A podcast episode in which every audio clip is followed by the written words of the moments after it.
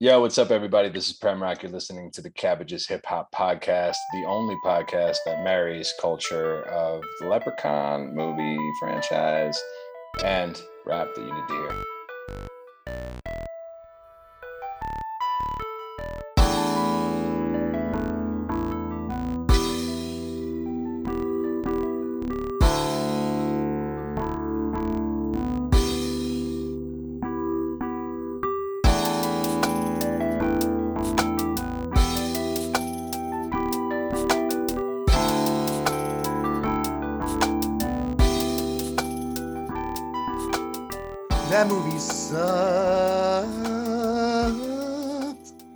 Was not my favorite movie that we've watched on this uh, this year podcast.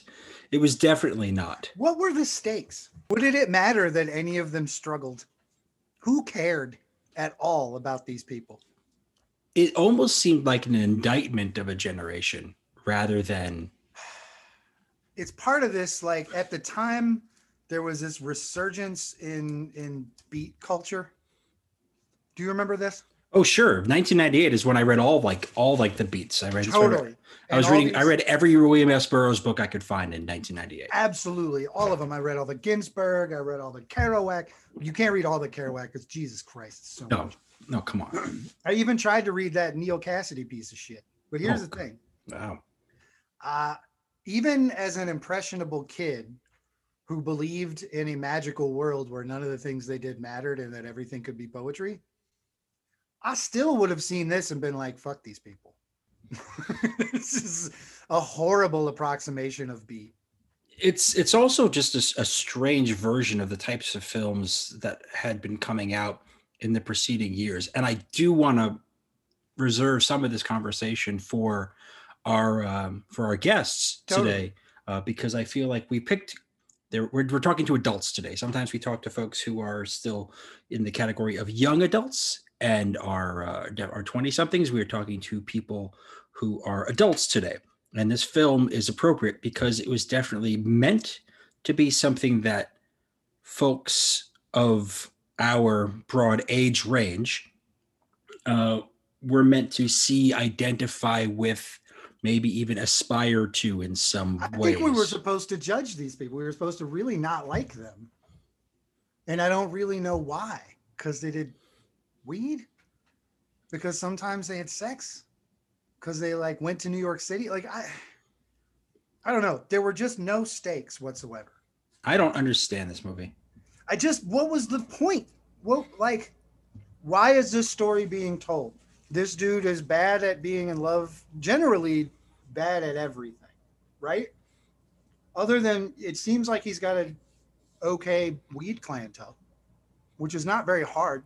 As somebody who dealt weed, I can tell you, it's not in those days. It was not hard to get a clientele going for the boys. Yeah, but he sells zero weed through the entire film. Hmm. He is not a good weed dealer. So he's not good at anything then. Well, he's certainly not good at art. No. It wasn't playful or fun or funny or good. It just was like, yo, man, have you ever thought about living in Portland? Well, here's none of it. Have you ever thought about living in New York City? Here's one apartment. just, And also Scott Kahn's Underground Lair. oh, yeah, Scott Kahn's Underground Lair, which, I have a, I have a question. oh, I have a bunch of questions. I have some questions, but Doesn't mean I want to ask them. but Scott Kahn in particular, like, is Scott Kahn a Ninja Turtle? You know what? If he is, this movie moves from a zero to, to 10. I'd give it a 10 out of 100. If this was supposed to be a Ninja Turtle origin story, I'm then in. I'm looking at it a totally different way. I'm I'll have to watch it a third time.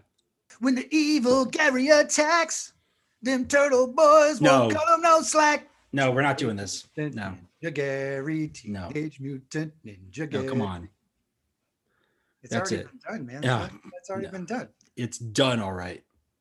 Gary and the half shell. Gary Power. We'll be right back.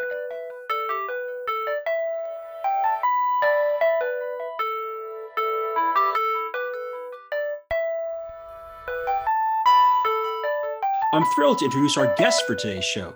Joining us now is Premrock. Pennsylvania bred and New York based, the rapper's new album is called Load Bearing Crow's Feet, released on the Backwoodz Studioz label. You can find it on Bandcamp and wherever music is streamed or sold. Also joining us today is Christina Lee. The Atlanta based music and culture writer has written for publications including Billboard, NPR Music, and Shondaland. Her Southern hip hop podcast, Bottom of the Map, is currently in season three and available wherever you listen to podcasts. Hello, and welcome to you both. Hello. Yeah, what's up? Nice to meet you, Christina, digitally. Nice Is to meet you too. My, I mean, listen, I'm so happy to talk about this movie where I've just have so many questions, friends. So many oh, questions. good. I also have questions. well, let's uh, let's let Christina take the first question in here. I'd, I'd love to know what is burning in the front of your mind when it comes to the movie Bong Water. What the fuck? Yeah, okay, specifically before we started this, Gary was like, "Don't don't lead them into into not liking the movie. Let's see how they feel about it." Oh my god. Okay, because I was on the phone with um I believe a, a mutual friend of ours, Yoh Phillips, also based here in Atlanta, another Yeah. music journalist. And Yoh's a great guy. and I was talking to him on the phone because you did listen in the email outreach, there was no context as to how we should feel about this movie. yep. And so I was telling Yoh, listen, I know Gary and I are technically acquaintances, but I am questioning our acquaintanceship right now based on this recommendation. I was like, excuse me, sir. Oh God. Okay, uh, I'm gonna take the blame on this. I I chose As this, you though- should. Though I'd never seen it, I chose it specifically because of the cast. You know what I mean? Like this Lo- cast. A bunch of these people went on to do amazing things, and also Andy Dick. and you know, like, no, there was no reason to put the like it could have been anyone in those roles. We could have done this better. Yeah, I do want to make uh, make clear that this was Jeff's pick. Uh, This was not a recommendation. Um, We we took go. the blame already, Gary. No, I just want to make clear so everyone's aware. We picked these movies somewhat blindly. We did an entire season where we watched all the Leprechaun movies. Um, Yep. I don't know if we're fearless or stupid, but we s- we're at least Yes. somewhere in between those two. Um, It's because it's 100% both. It's both ends of that spectrum. we went through the same suffering that our guests do. And Yeah. that's sort of how it goes. So if we watch a good movie, everybody comes out of it feeling great. If we watch Bong Water, then we have to take our lumps. And this a lot of lumps. This is a lumpy movie. I'm I'm I'm fascinated that I and and I give you guys props or Jeff rather. I've never heard of this movie. I've never seen like a poster or it pop up in any like regard. And then when I saw the I was like, okay, all right, Bongwater. I looked it up and I'm like, oh, the cast, you know, first thing I, I went to was like, you know, Rotten Tomatoes. I'm like, I bet you it's probably below 40%. This was like 18%, which is, you know, the below the Mendoza line, so to speak. But like I uh, was very taken aback by the the level of uh, of the cast, and I was like, "This is wild. I never heard of it." So yeah, How is this movie 18%? Who watched this and was like, there's some merit? I don't know. Who did this? Who was know. like, I'm going to give this merit, guys? yeah, yeah, I don't know. You're all wrong. It means something. I mean, Literally something. anything. For those who haven't seen this movie, and we're Please don't. th- if we've made it very clear now, you should not see this movie. Please. No, no. Um, It's not even No. funny. this will be a, a cautionary tale. This podcast uh, Yeah. for those who are thinking of watching the movie Bong I'm really sorry. but it's important to kind of understand like why this has significance. All of these actors and actresses went on to do really cool things and became part of the 2000s in so many ways. But before this movie, these folks had done really interesting things, uh, largely in indie spaces. So you have to think about the caliber of the cast, even at this point, early point in their careers. Luke Wilson had been in Wes Anderson's uh, 1996 directorial debut, Bottle Rocket, opposite his brother Owen. Alicia Witt was a child actress. She was in two David Lynch productions, um, Hmm. uh, including uh, a character on Twin Peaks as a child actress, before taking on a more prominent role in Mr. Holland's Opus. Uh, Amy Locane, who plays Jennifer, uh, starred in John Waters' Crybaby and was a recurring character on Melrose Place. Jack Black, Mr. Show regular. Andy Dick was ex Ben Stiller show and at the time on News Radio. Brittany Murphy, child actress who had a huge breakout role in Clueless.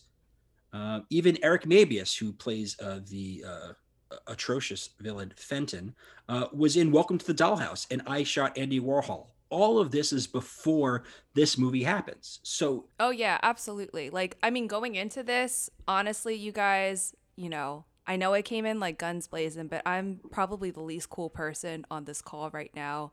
I'm the green text bubble friend and as far as like TV and movies go, I'm very unadventurous. I had a a list of movies going into the pandemic that was like, you haven't seen Coming to America because my cohorts at bottom of the map were shocked. They're like, you don't know the whole premise behind Futures Pop and Tags. So, granted, mm. like looking at the cast, I was like, this is prestige for me. I was going into this being like, there is this whole slice of pop culture that I was somehow not privy to just because I was living under a rock. So I totally feel you. Like looking at this cast, I was very impressed from the jump. And I was like, okay, this is probably some cult classic that I'm completely unaware of. So I just want to make that clear and apologize to Jeff as well for coming in so no, oh no, please go in. Listen, yeah, do not apologize to Jeff. He does not worth your apologies. Okay, worth. We're not bringing worth into this, are we, Gary? Geez. Uh, I would say I, I looked at the score on Rotten Tomatoes when I when we were picking movies, and I thought to myself, that's a dangerous score.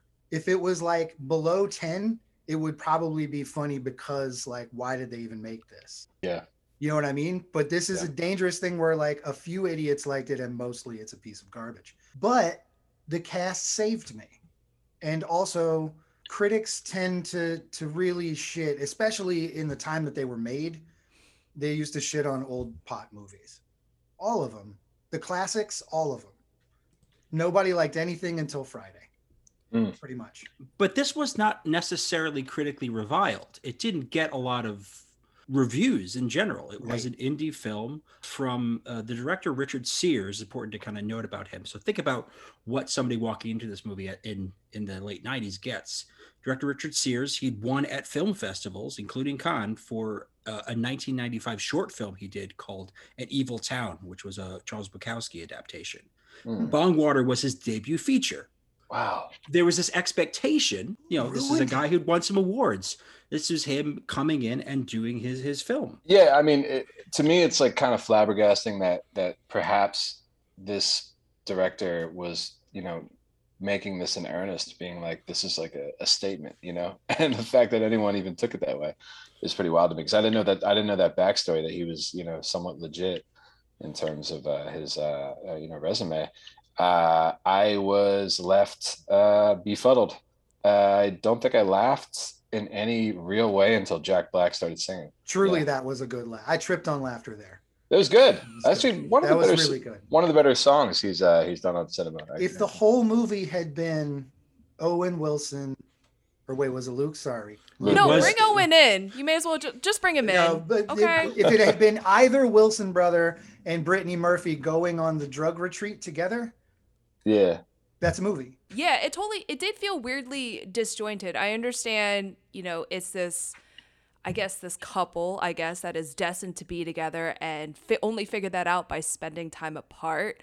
But it did feel disjointed in the sense that whole retreat kind of felt like a story in of itself, and then the um, Alicia Witt being in in New York felt like a whole other storyline, and it was interesting that these were all just kind of strung together. And maybe it's just because there was almost a complete lack of character development, but I was just like, I don't understand.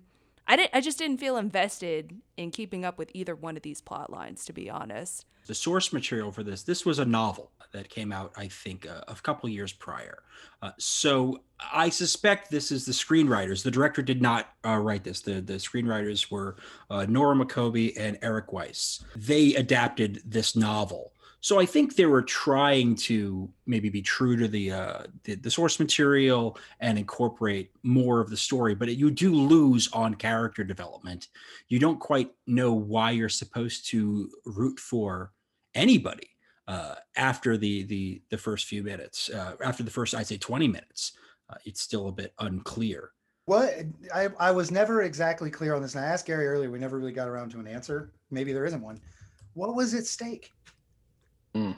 What mattered at all? Did anything matter? no, No.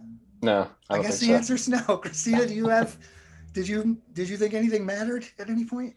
Oh, it was just really confusing. Have y'all seen You Got Mail? Yes. Okay. No, I have Oh. not. I have not. Greg fantastic. Greg Kinnear, Meg Ryan. That's Oh yeah, Meg Okay. Ryan, Greg Kinnear, Tom Hanks. So the premise of You Got Mail, like everybody knows it as a romantic comedy, right? From the face of it. correct. But really, it ends up there ends up being another story about big corporate bookstores taking over the small business. So mm-hmm. Meg Ryan, her grandmother, I believe she inherited this small bookstore from her grandmother, which is threatened to be taken over by essentially like the Barnes and Noble, which is uh, being held by Tom Hanks. So the entire time that they are sort of fostering this online romance, you know, Meg Ryan is like, what the hell is going to happen to my grandma's bookstore? And so by the end, of course, they end up together. But then there's this unanswered question of, oh, wait, what's going to happen to my livelihood? What's going to happen to my family legacy? And we're just supposed to root for them regardless, even though this is like awful, right?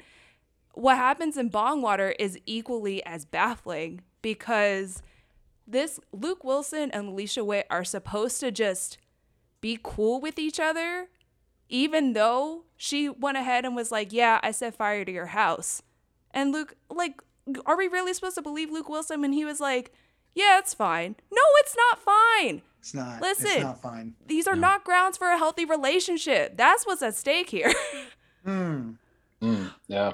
This is actually a good time to point out the source material, the novel. While Alicia Witt's character in this movie is named Serena, uh, her character has a different name in the book, and that name is Courtney, because apparently, or purportedly, I should say, it's uh, inspired by Courtney Love, who the author of the book Bongwater, Michael Hornburg, uh, apparently, or again, purportedly, had a relationship with. Ah. oh my God. Wow. So think about our perceptions and understanding of Courtney Love, and you know the subsequent demonization of Courtney Love uh, that goes into that too. So we're watching a film thinking that we're being told that we're supposed to root for these two characters.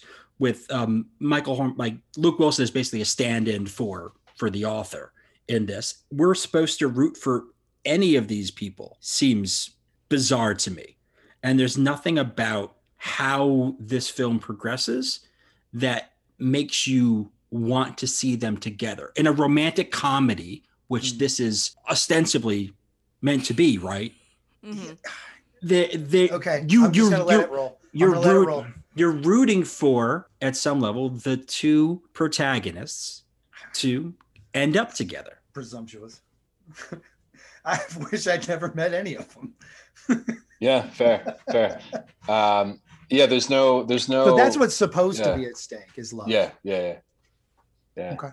There's no connective tissue whatsoever to be like. No, I mean, think- like, say what you will. If you left out of my house, I'm, I'm like, I'm probably not gonna bring you back into the fold. No. I'm probably gonna be like, no, I'm gonna get another house and live somewhere, and and you're you're just not gonna go there. that way, the temptation is taken away. You don't even have a house to burn down. It's also worth pointing out that there was no there there in the relationship. There was no indication that they'd had a relationship with each other that was physical in any way. At least how the, it's depicted on screen, and emotional, and a, a particularly toxic emotional relationship between the two. But it's later, it seems, that, and correct me if uh, you guys read this differently, uh, when Jennifer goes to New York uh, and ultimately has a confrontation with Serena, she sort of makes clear in that exchange that there was nothing in that. She should have just they said, "Why don't you have? Why don't you? Why don't you just have sex with him and get it over with?" So there's this im- implication that they never did. Yeah. Yeah, it wasn't really clear for me until Brittany Murphy's character enters the picture. Brittany Murphy being this art dealer that Serena, Alicia Witt's character, is supposedly, you know, has connections with, you know, in order, like, okay, first of all, Go for it. Go for it. I really, I really thought this was like a joke or a scam, but I didn't understand whether Serena was really seriously believing in David or Luke Wilson's art or not. I honestly Mm. thought it was a joke because Same. it was just orgies. And I was like, okay, am I missing something? Like, she's probably trying to get up on him or something. But as the movie progressed, it was like, oh wait, was she actually serious? But then she was je- she got jealous of the art dealer Brittany Murphy because I guess she was showing attention and affection. I, was just so confused the entire time. I was like, I thought maybe she was just trying to scam him over, but then okay, she's actually feel has romantic feelings toward this guy. I was so lost. Yeah, same. I thought it was a, a joke, or it was, yeah, because every one of his paintings were like uh, objectively not good, technically in any real way, and then they were kind of funny, you know, in the orgy sense or whatever. And uh, you know, I thought it was definitely uh device of like okay so we're going to laugh at him in some sort of public setting or not or show comfort and that'll be like the moment. Uh but no it was in earnest. It was true that she thought it was great. And that and we were supposed to also believe that it was like competently good art which is wild. It's not quite clear whether anyone believes in his art at all. It seems like Brittany Murphy, who is essentially just a rich kid uh, in this, whose parents have money to. Uh, And also, if this film could have a savior, she would be the savior. She was the only character. Her and Jack Black were the only characters you could just like actually cared a little bit about. yeah hmm N- I mean, and that's the movie you want to see. but- But that's the movie you want to see. You want to see the love Brittany Murphy. Jack Black movie. Yes. Yep. Yes. And instead, we got these not even that drug addled losers. They weren't even that like I wasn't like, oh my god, that is a lot of drugs.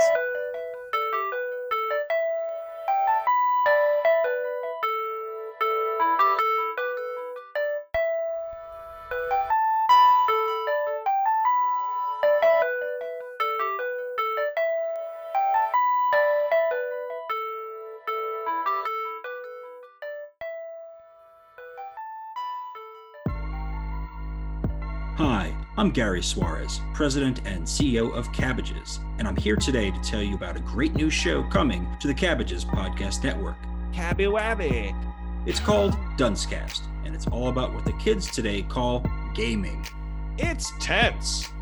Every week, New York rapper Duncecap and his co-host slash DJ Samurai Banana discuss video games, gaming culture, and their platonic male friendship. you can just feel us glaring at each other. Whether you're a Final Fantasy fanatic, a Fortnite dance champ, or simply a hip hop head who can't live without a PS5, there's something here for you. Maybe you'll have something in common with us and we could rescue you from your loneliness. It's funny, it's insightful, it's relatable, it even gets a little blue. But don't just take it from me. Here's Duncecap himself to tell us why you should listen to this new podcast. Hey, hey, you might be sitting there thinking, I like hip hop and video games, but is there at least a place on the internet that I could listen to two friends talk about video games while also having an underlying code of interest that is hip hop? Maybe those two friends have made music together in the past, but don't talk about it at all because that would be lame. Instead, they talk about their favorite video games, maybe about each other, learn things along the way, and get controversial. That's what I'm talking about, baby. Am I supposed to like advertise this thing or No, you're perfect. I hate being perfect. I'm too perfect. I pretend to like things and I pretend to like Mike. Duncecast with Samurai Banana. Brought to you by the people who brought you the hip hop podcast Cabbages, which Duncecap was on. Wink. Hope you enjoy it. The the drug use in the film is interesting to me because there's a lot of smoking Hmm. that happens, which is good. There's obviously there's the acid trip, uh, there's the the mushroom hunt in the field, but then it's like when we talk about A hard- very small amount of cocaine. very small amount of cocaine. But let's I don't want to approach that scene just yet, Right, please. right. We're, No, I don't. I, don't I really don't want to. I really would like to avoid. Oh. I, I, when we start Serena's path towards New York, she meets up with Jamie Kennedy, who is the uh, playing his sitar at a party, who's apparently a junkie. You never see him shoot up. You never see him. this stoner comedy really like gives off a real drugs bad vibe, man. Yeah. It's like, yo, drugs are bad, but also nothing matters. So and he's in the satanism he's in the satanism which is mentioned briefly Mhm, mhm. also uh yeah all of it's implied. And eh, i think if you read the synopsis it says he's a heroin addict like in like the first two sentences like you know serena leaves so and so for a heroin addict tommy and you don't ever see him high or using at any point. I mean, I would have to believe that if he was a heroin addict, if he truly was a junkie, as he was being depicted in this, if that was the case, then one is Jamie Kennedy's character supposed to be some kind of stand-in for Kurt Cobain, Mm, and two, if he really is an addict, why would Serena want to be with him when she was just repulsed by the idea of Luke Wilson being the world's worst weed dealer? mm. Yo, nothing screams the lead singer of Nirvana like Jamie Kennedy, Yeah. Malibu's most wanted. Oh my god. Well, this is ah. before Malibu's Most Wanted, but after Scream 2, which Luke Wilson's also in. interesting In a very real way, Malibu's most wanted stretches across all time. So believe in what you want. Did anybody sell anybody any drugs in this movie? No, but they always had them around. There's always some drugs. Nobody bought drugs from anybody. Really, Mm. right? Nobody. I mean, other than I think There's the the implication is this dude deals drugs. There's one scene where he seems to be sort of trying to package the drugs in some way. Uh, no measurements were made. It was a very sloppy organization. I'm not gonna lie. That's true. The guy got a lot of phone calls, but he Mm. rarely ever tended to them. He was Yep. Like, just He leave was me more mad. yeah Which Sorry, we are closed, except he was not sorry whatsoever. Yeah, Which he was, kinda he makes was sense. busy. He was busy multiple occasions when he really wasn't busy. He didn't seem like he really wanted to actually be a drug dealer. you know when it actually was funny is over the end credits when they play all the voicemails. Yeah, yeah, yeah. Oh, I didn't get that far. Oh, you missed out on the part that's actually worth it. Like it's you sit there, you sit People through with codes, right? There's like codes to, to, to pick up weed. Uh, I, And, need, I uh, need some. M and M's. I need Yeah, some. M and M's. Um, the jokiness of it would have worked really well if you were to structure this film differently. At the beginning, all those scenes of him just lying in bed, not picking up his phone, you could have just played those voicemails over it, and you would have set this film up at least to be funny in the first like few minutes. Yeah. but then would the film just be setting us up for disappointment, though? right. Putting it all at the end was the punch in the stomach, like, oh, by the way, we could be funny if we felt like it. but we just decided to make a movie about absolutely nothing for any reason. Pretty awesome. Wild. Uh, special shout to Jeremy Sisto, who you guys did Mm. not mention. Love him on Law and Order. Elton from Clueless as well. Mhm. And Two clueless actors. That's right. so he went on to do great things as well. And uh, at first I was like, that's not him. Is that him? And then I went to IMDb. I'm like, oh my, it's him. It's him. So uh, what a cast. yeah, yeah. Well, that it, it even speaks to more of what a letdown. Like, how could they all collectively, you know, read this and be like, I mean, I, you know, you don't have very many options when you're, you know, starting out, but like, And it felt like Andy Dick was still trying, even though yeah, yeah, awful. a, a little, like, a little bit, yeah. awful. Yeah, Andy Dick, the only person in this film that understands drugs, but he he was never able to channel this into any sort of stoner humor. He was very much obsessed with Serena's uh, pubic area. He kept coming up with terrible things like carrot crotch uh, Mhm. as insults for her, which didn't seem to register with her because they were really lame. But Yep, he never yep. had anything funny to say in this film, and he's supposed to be the funny guy. Yeah, not Mm. not much comic relief from I the mean- comic relief. If you're if you're waiting for Andy Dick to be the comic relief, then Yeah, you're doomed. it's over for you. yeah. Because he's We- got the one thing he can go to, which is talking like this. hmm And that's it. That's the whole actor's chest. You've opened and emptied the chest. Because he was really such a non-character in this film, I had a hard time believing his relationship with Jeremy Sisto. Where Mm. Mhm. Jeremy Mhm. Yeah. Sisto's, I felt like Jeremy Sisto's character had depth, maybe a little bit of cunning to him as well, and I just felt lost on Andy Dick, who just sort of seemed like he probably shouldn't be in this movie. Agree. Uh, I, I thought the whole time he was going to morph into the character I thought he was going to be, which is like you know the smartass friend who smokes all the weed of the dealer who just hangs out all the time, and it never never came. Never really came. Maybe he was resisting being typecast. Perhaps. I mean, not by much, but at least trying. Yeah. I'm with yeah. it. I'm with it. Yeah, again, his character on news radio at the time was Hmm. such a, a caricature. I mean, on a show full of caricatures, and I can't stress enough how news radio is both the best and worst sitcom of all of time. all time. Of In all time. that it includes some iconic performances by the likes of, of Phil Hartman and uh, Dave Foley, uh, but it also is the place where we got Andy Dick and Joe Rogan. So it's it's like for every win you lose, and then you lose and you lose. Go back in time and kill news radio, and uh, maybe life is much different. I'm not against this plan. No, if news radio doesn't go to air, there's no fear factor. Mm, There's no fear factor. There's no Joe Rogan. There's no Joe Rogan. There's no the Joe Rogan podcast. yep. Yep. There's no Joe Rogan podcast. There's no more misogyny.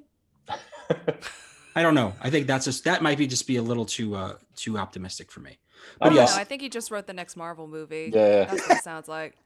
it- it's it's certainly a what if. I Go mean, back in time as the Avengers and defeat news radio. just destroy news. Radio. We radio. also like destroy some really great moments. Dave Foley was great. I would love to spend all of this time talking about the television show News Can we just Radio. talk about news radio and No, because I want to. No, because I want to know what the deal with Ninja Turtle Scott Caan is. All right. I want to know what the I deal knew is it with was Scott coming, Caan. Gary. I Okay, knew it. he is the outlier of this film. Okay. All these people we described, actors who've been in great things. Scott Caan is Jimmy Caan's son. Mm. And what is the deal with him in this film? Is he a Ninja Turtle? Is he supposed to be mentally disabled? I don't understand what his character is. Oh, was he the one living in the sewer? Yes. yeah. Oh, yeah. I didn't recognize him. Yeah. You know, Scott yeah. Caan, sewer dweller. Yep. Yep. Yep. Uh, when and the pickup line was, "I saw you at uh, um, CBGB's, right?" And uh, there was all really. That's all he really said, or you were with your boyfriend or something, and uh, and she, you know, she was uh, looking to move on, and Scott Caan would do.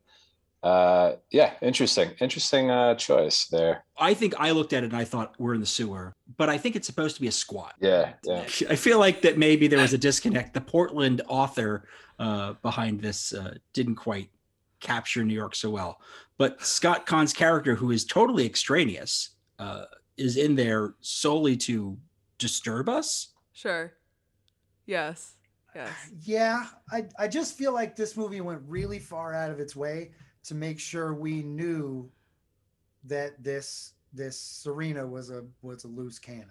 And and I'm now that I have like learned about this Courtney Love revelation, it, it makes maybe a little more sense that this dude was traumatized by Courtney Love.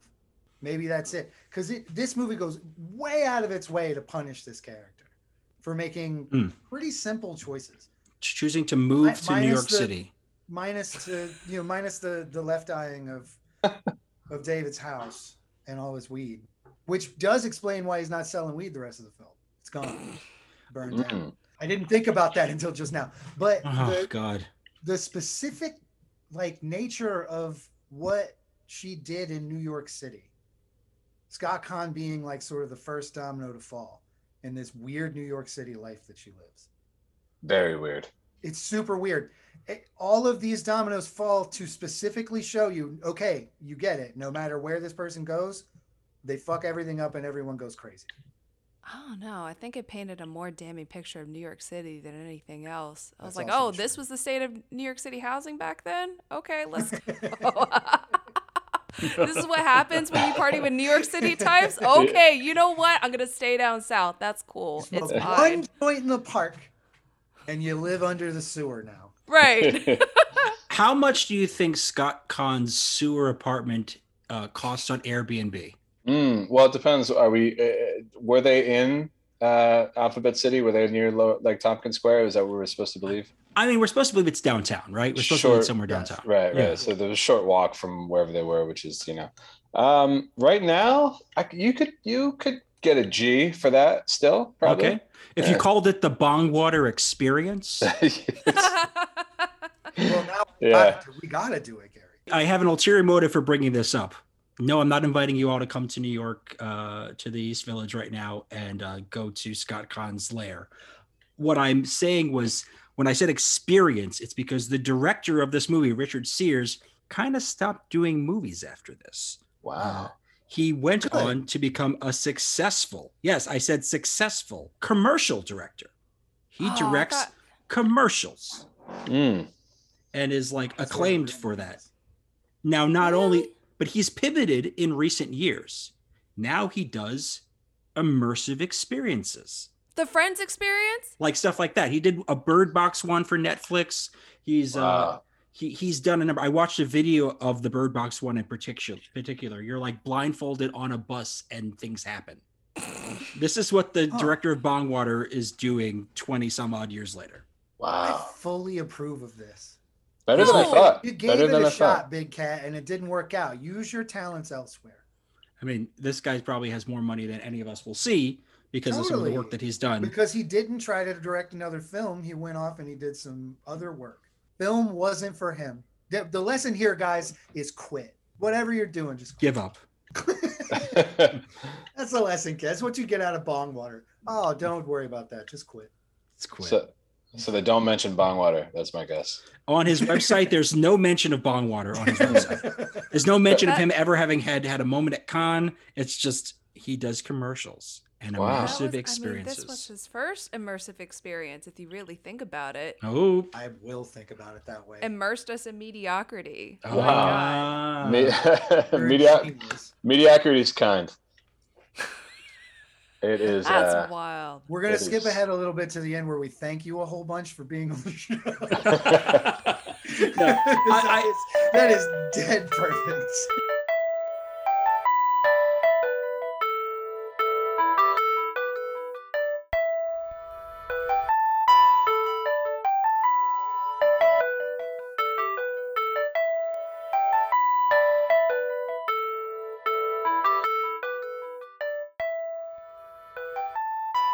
Christina, what do you hate most about this movie? I hate that they breeze through. I mean, we were going to talk about it, right? We we're have gonna talk about We the have rape to. scene. Yes. Yes. They breezed through Serena getting raped like it was nothing. Like there was one bit of trauma, and then next thing you know, the fucking alien encounter that's supposed to stress to us all that Luke Wilson and Alicia Witt are supposed to be destined. That mm. what? How do you get here? No. First of all, it it like, and I couldn't tell whether that was a product of the era or something, but in any case, it was just awful. Like, you know, I didn't know whether it was trying to be edgy. And that's the feeling that I got the entire time. I don't think it was a product of the of the era. Yeah. You know what I mean? I don't. Like that was a it was filmed weird. It looked different than everything else. mm-hmm. And I mean, obviously the drugs were further drugged. Is that or are we to believe Well, I think he offers her Fenton, the who's who's at this who is hosting this party. fentanyl? Fenton, which Wow. yeah, right. Wow. didn't see that. Did not see that. Uh he gives her a pill earlier, Yeah, yeah, yeah. Was that I, Ah, right? which he takes without question Yeah, in that yeah. scene. He's a monster. We're, we get that from the beginning if you accept that what he gave her basically shortly after meeting her was a date rape Right. drug. Mm. Okay, and then they bounce. What I find most disgusting about it, beyond just how clunkily they just put this in there to, I Yeah, think, just to shock us, to shock us yeah. after basically lulling us And into punish the, this character. I can't come back to it enough. They just like punish this poor character. but also after lulling us into the stupidity of the like crunchy hippie forest scene, that then go right to this horrible party situation, and then go immediately from the party to this church where some dream interpreting homeless guy shows up and talks to her, and then vanishes into thin air. Literally I vanishes. I forgot about that. Oh my god. I Yeah. was too traumatized. I forgot, Gary. Yeah, I did. Really, really, really bad. I also forgot. Oh man, what a piece of garbage. Piece So, like, I think any affection I had for that film during the Jack Black part, you know, him doing the Jesus Ranch lyrics, you know, I fell in love with a baked potato. That's when I started to dance in France. Like all that goodwill within 10 minutes is gone. Now I'm just like, fuck this movie. I watched this film with my wife, and we both, when this happened, we were just like, what the fuck just happened?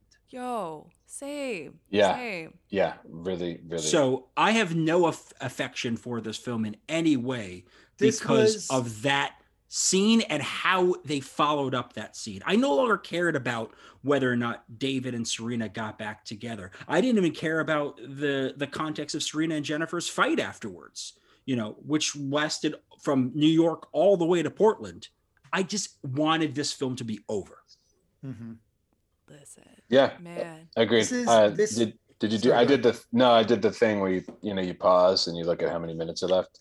Oh, Uh, absolutely. Mm. That was did I that did like it. I, times. yeah, I, I did it more than once, but after that scene particularly, I'm like, I have to. Oh, okay. There's still okay. All right. There's still an act, essentially. yeah, yeah, yeah. Like that's the end of Act Two. yeah. The end of Act Two is if you go to the woods and do drugs, you I'm kind of mad. I'm I'm- kind of mad that he got to ride off into the sunset and just make commercials. Like he should have been like ostracized from like Hollywood. You're right. Like, come yes. He failed upward. on. He I also don't think this was widely distributed. Yeah, it seems that way because it's like you know I don't normally. think a lot of people know about this. yeah, yeah, yeah. If you looked at the posters or the DVD releases or any of the images around this, they made this seem like it might be a fun time. Mm. Fucking lied to you, knowing what you're about to get into. They should be in jail. Yeah. I don't know. That's I feel like the distribution company was pretty much just like Luke Wilson throughout the whole movie. Maybe getting some calls, but then just not answering them. You Yeah. don't want this. You actually don't want this. Yeah. Go get Everybody go get a painting succeeded out of instead. this, though. Yeah, yeah, yeah. Everybody in it succeeded after this. This Yeah. was It's true. All the actors did wonderful things. Almost all the actors did wonderful things, Except for Andy Dick.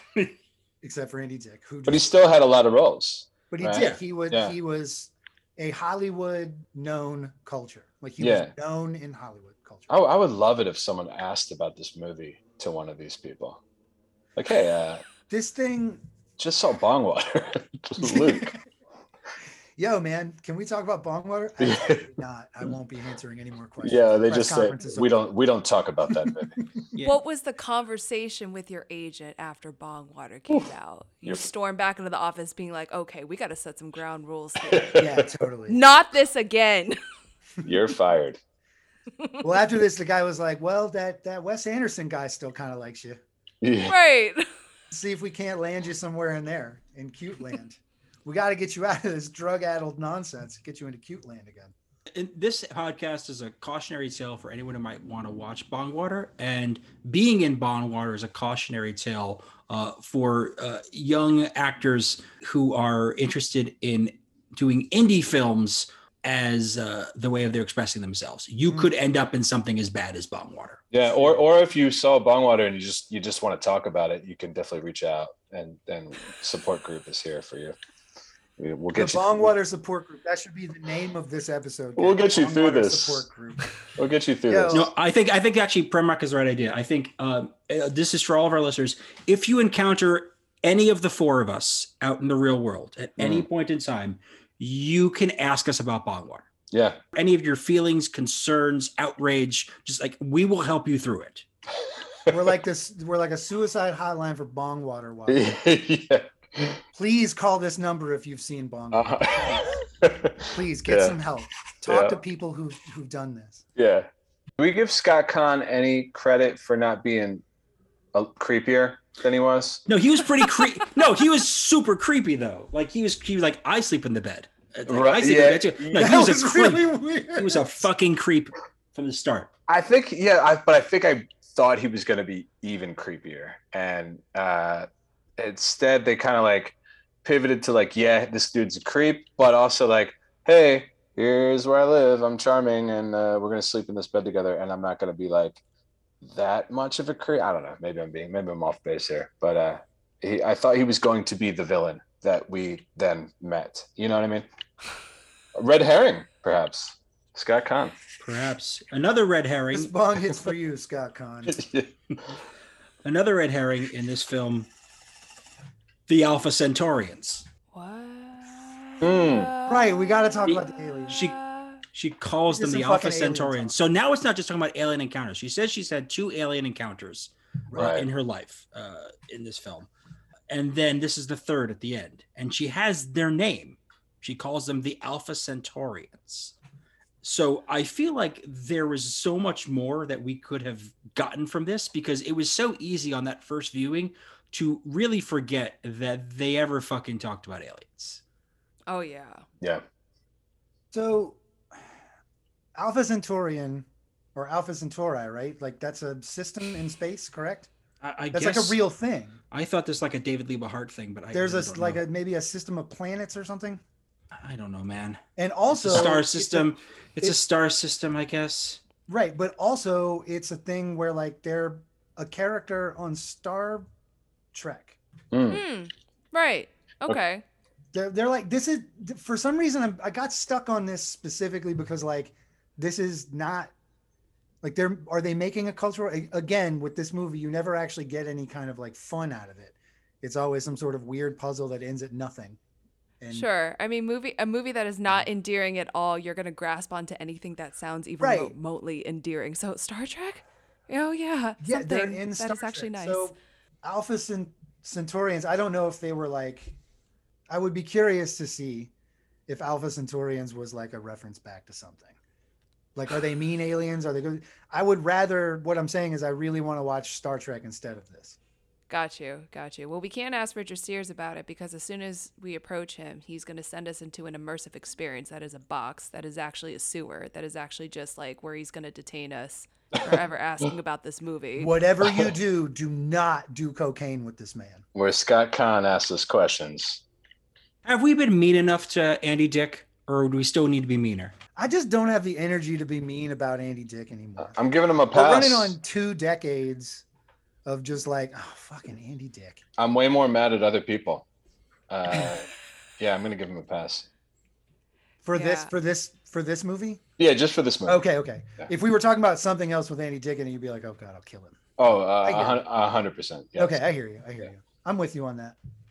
Have we been mean enough to Andy Dick?